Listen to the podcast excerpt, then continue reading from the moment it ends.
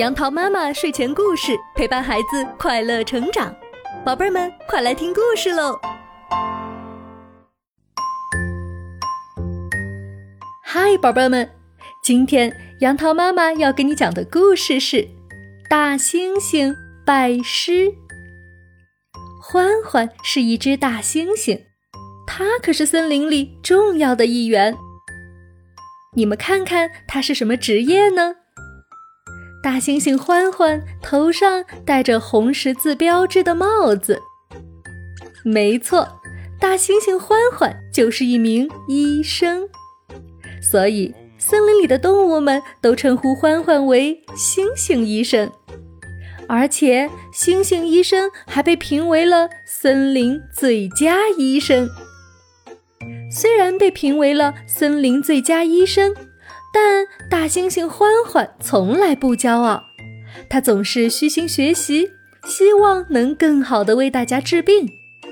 所以每天一有空，大猩猩医生就坐到桌子前，认真的阅读医学书籍，并仔细的做着笔记。有一天，狮子生病了，他来到大猩猩医生家。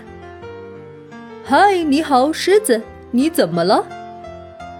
我也不知道我怎么了，我浑身冒汗，嗓子疼，肚子也痛，我浑身都难受。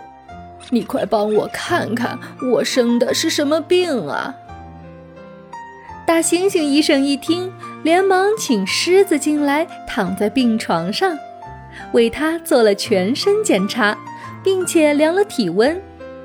但狮子的病实在太奇怪了。大猩猩医生从来都没有见过，自然也没有办法帮助狮子。就在这时，一只小猴子正好从窗外经过，看到了这一切，于是小猴子便进来说：“猩猩医生，狮子，你们好，我是小猴子，刚刚路过的时候听到了你们的谈话，我可以治好狮子的病。”小动物们一听，都吃惊极了。所有的动物都不相信小猴能有这样的本领。这可是猩猩医生都没有见过也治不了的病呀！但森林里也找不出其他更适合的人选了，所以大家决定让小猴试一试。小猴子认真检查了狮子的身体，并为它对症下药。没过几天，小狮子的病居然真的被小猴子治好了，小动物们都惊讶极了。大猩猩医生急忙向小猴子请教：“小猴子，你太厉害了，真是见多识广。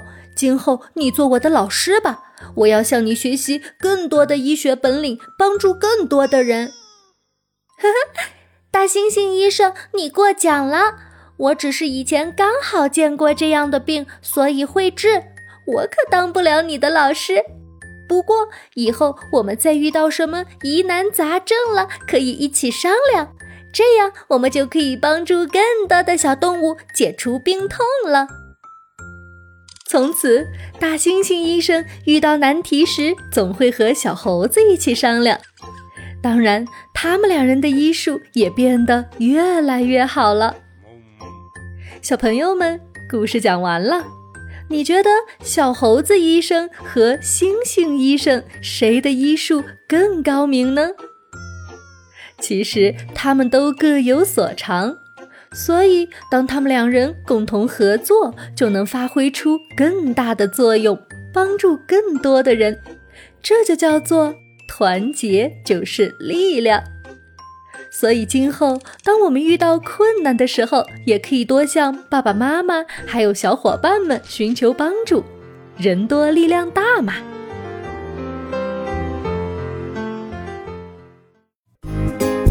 好啦，今天的故事就到这儿。欢迎你关注我的电台“杨桃妈妈英语启蒙”，收听更多有趣的故事。宝贝儿们，晚安吧。